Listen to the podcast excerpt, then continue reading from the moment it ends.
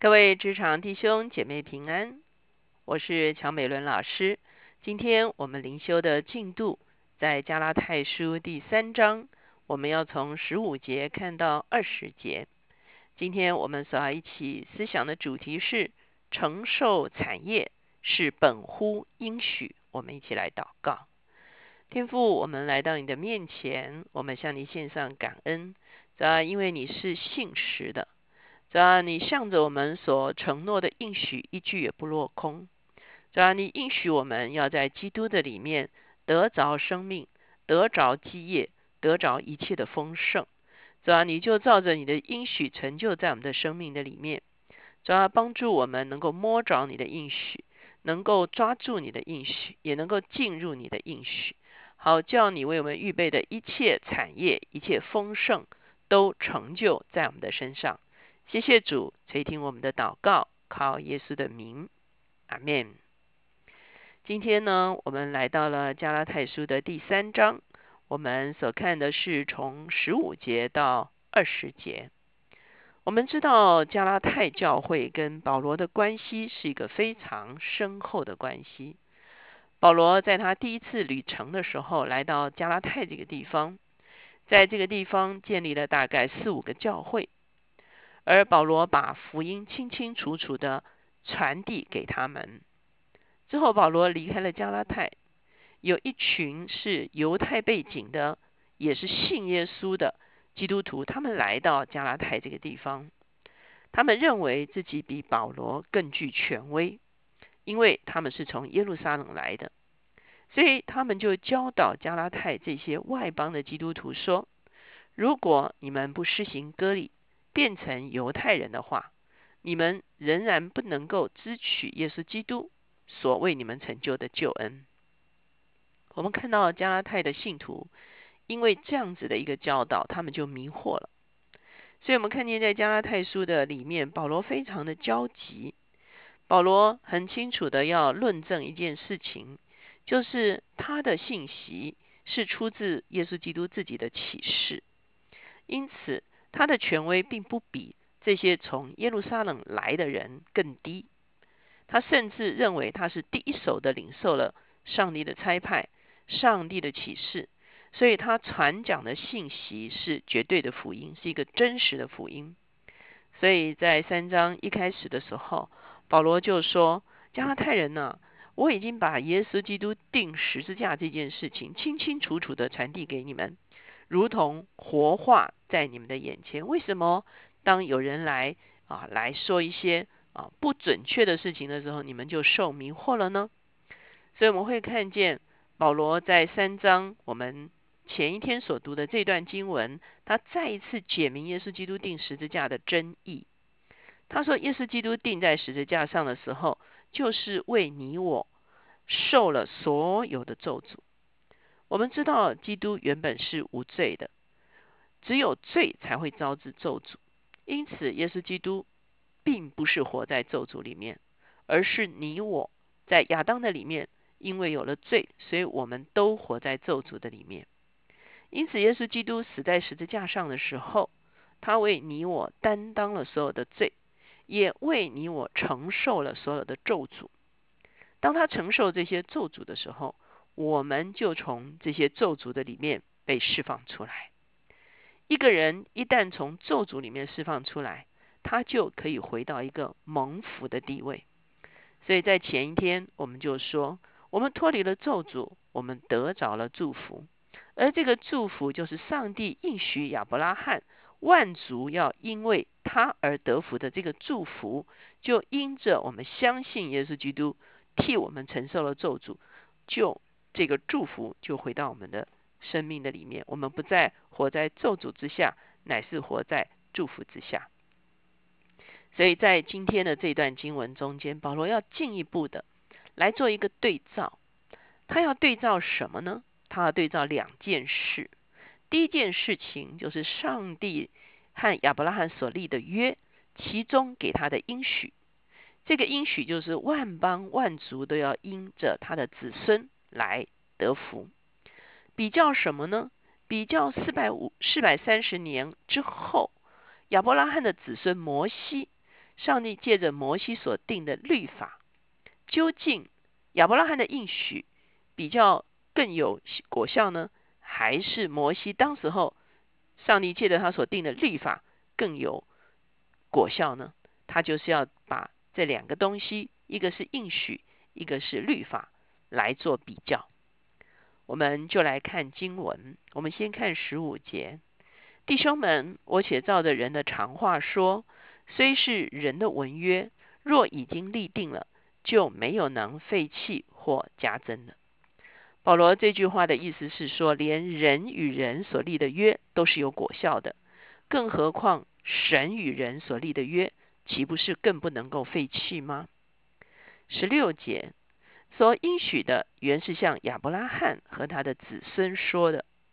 神并不是说众子孙指着许多人，乃是说你那一个子孙指着一个人，就是基督。什么意思呢？他说上帝应许亚伯拉罕说，你的后裔会使万国得福。究竟指的是众子孙呢？众后裔呢？还是其中的一个子孙一个后裔呢？我们可以来参考一下我们非常熟悉的在创世纪的里面。我们看见神是怎么样来应许亚伯拉罕的。我们可以看到创世纪第二十二章。创世纪第二十二章的时候，我们看见上帝第五次，也是最后一次来考验亚伯拉罕。这个时候，应许之子以撒已经出生了，已经变成一个少年。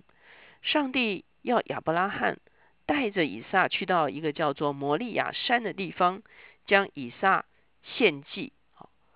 我们看见亚伯拉罕立刻顺服，他就带着以撒来到摩利亚山。正要献的时候，我们会看见上帝拦阻他。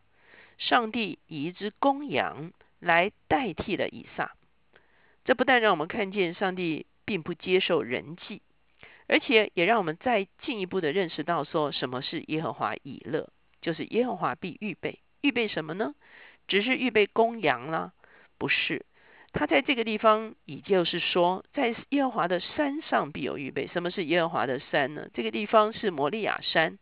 我们知道，摩利亚山其实就是后来的耶路撒冷。所以呢，意思是说，上帝必在摩利亚山，也就是日后的耶路撒冷，为我们来预备一个代赎的一位。哈，当然我们知道，就是耶稣基督。耶稣基督就在耶路撒冷。为我们钉在十字架上，他就是上帝的预备，他就是上帝的以乐，他就是上帝预备的救恩。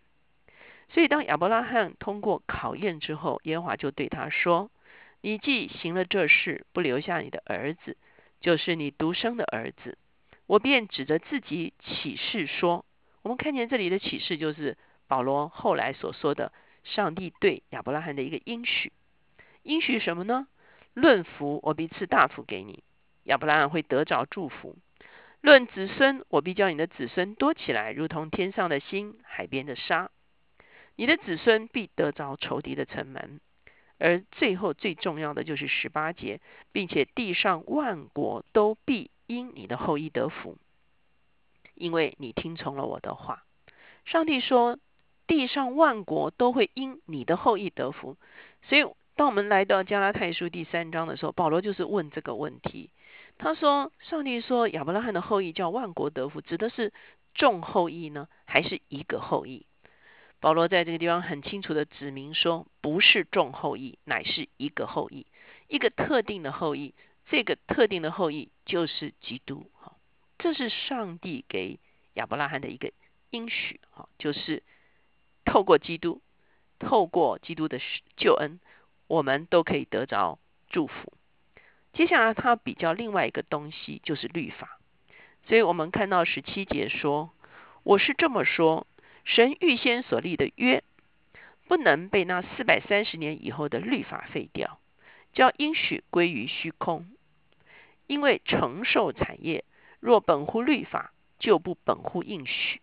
但神是凭着应许把产业赐给亚伯拉罕。”什么意思呢？他的意思是说，亚伯拉罕的约是更早的。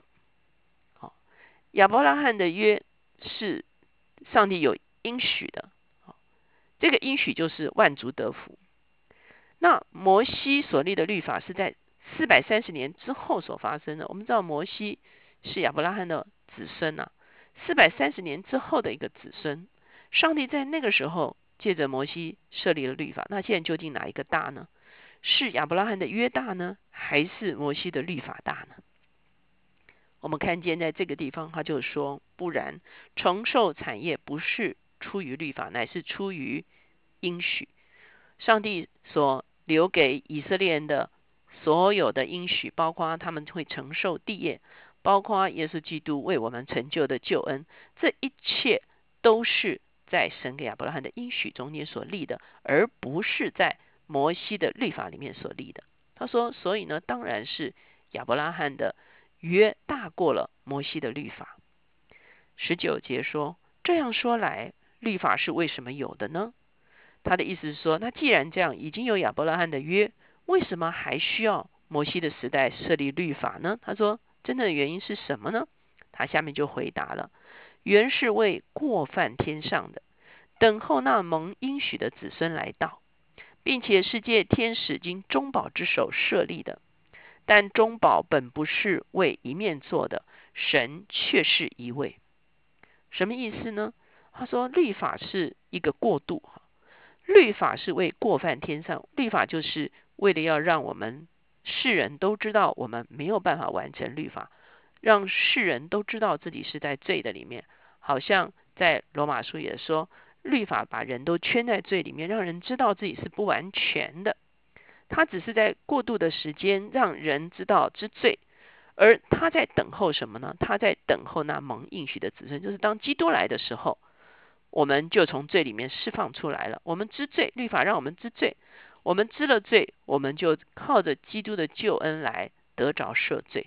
我们不是靠着律法得到赦罪，我们是靠着律法知罪。我们是靠着基督赦罪。而且他在这个地方特别讲到律法跟应许不同的地方。他说律法呢其实是有中保的。在这个地方，他当然讲到中保，其实指的是摩西。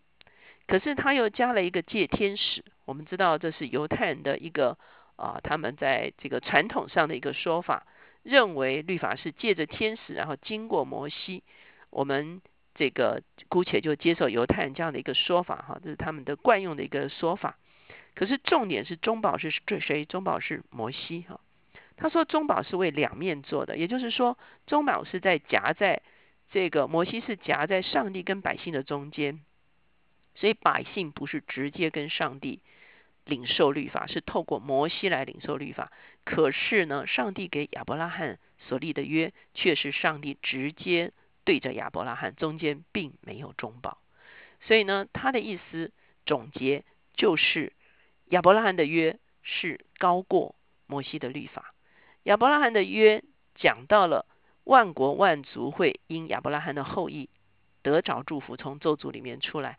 这个应许是高过律法的，所以呢，他整个这个段落，他所要论述的就是，今天你我呢，仍然不是靠着律法得救，我们仍然是靠着上帝透过亚伯拉罕所做的应许，就是他的后裔要叫万国万族能够得福，使得我们可以回到上帝的面前。这是保罗在这个地方所强调的。我们在这个地方，他就特别看到说，他说承受产业是不是本乎律法的，乃是本乎应许的。我们一起来祷告，亲爱的主，我们来到你的面前，我们谢谢你，主啊，你就是上帝所应许的那一位叫万国得福的亚伯拉罕的后裔，主啊，因此当我们领受你为我们成就的救恩的时候，主啊，我们就脱离咒诅，我们就回到祝福，我们一回到祝福。我们就在你的里面来领受你所为我们预备一切丰盛的产业，我们就成为后世，我们就成为那一个可以承受产业的后世。主，我们谢谢你帮助我们凭着信心领受这份产业。孩子们敢祷告，靠耶稣的名，阿门。我们看见上帝的确在耶稣基督里面为我们预备了丰盛的产业。让我们凭着信心领受救恩，也领受产业。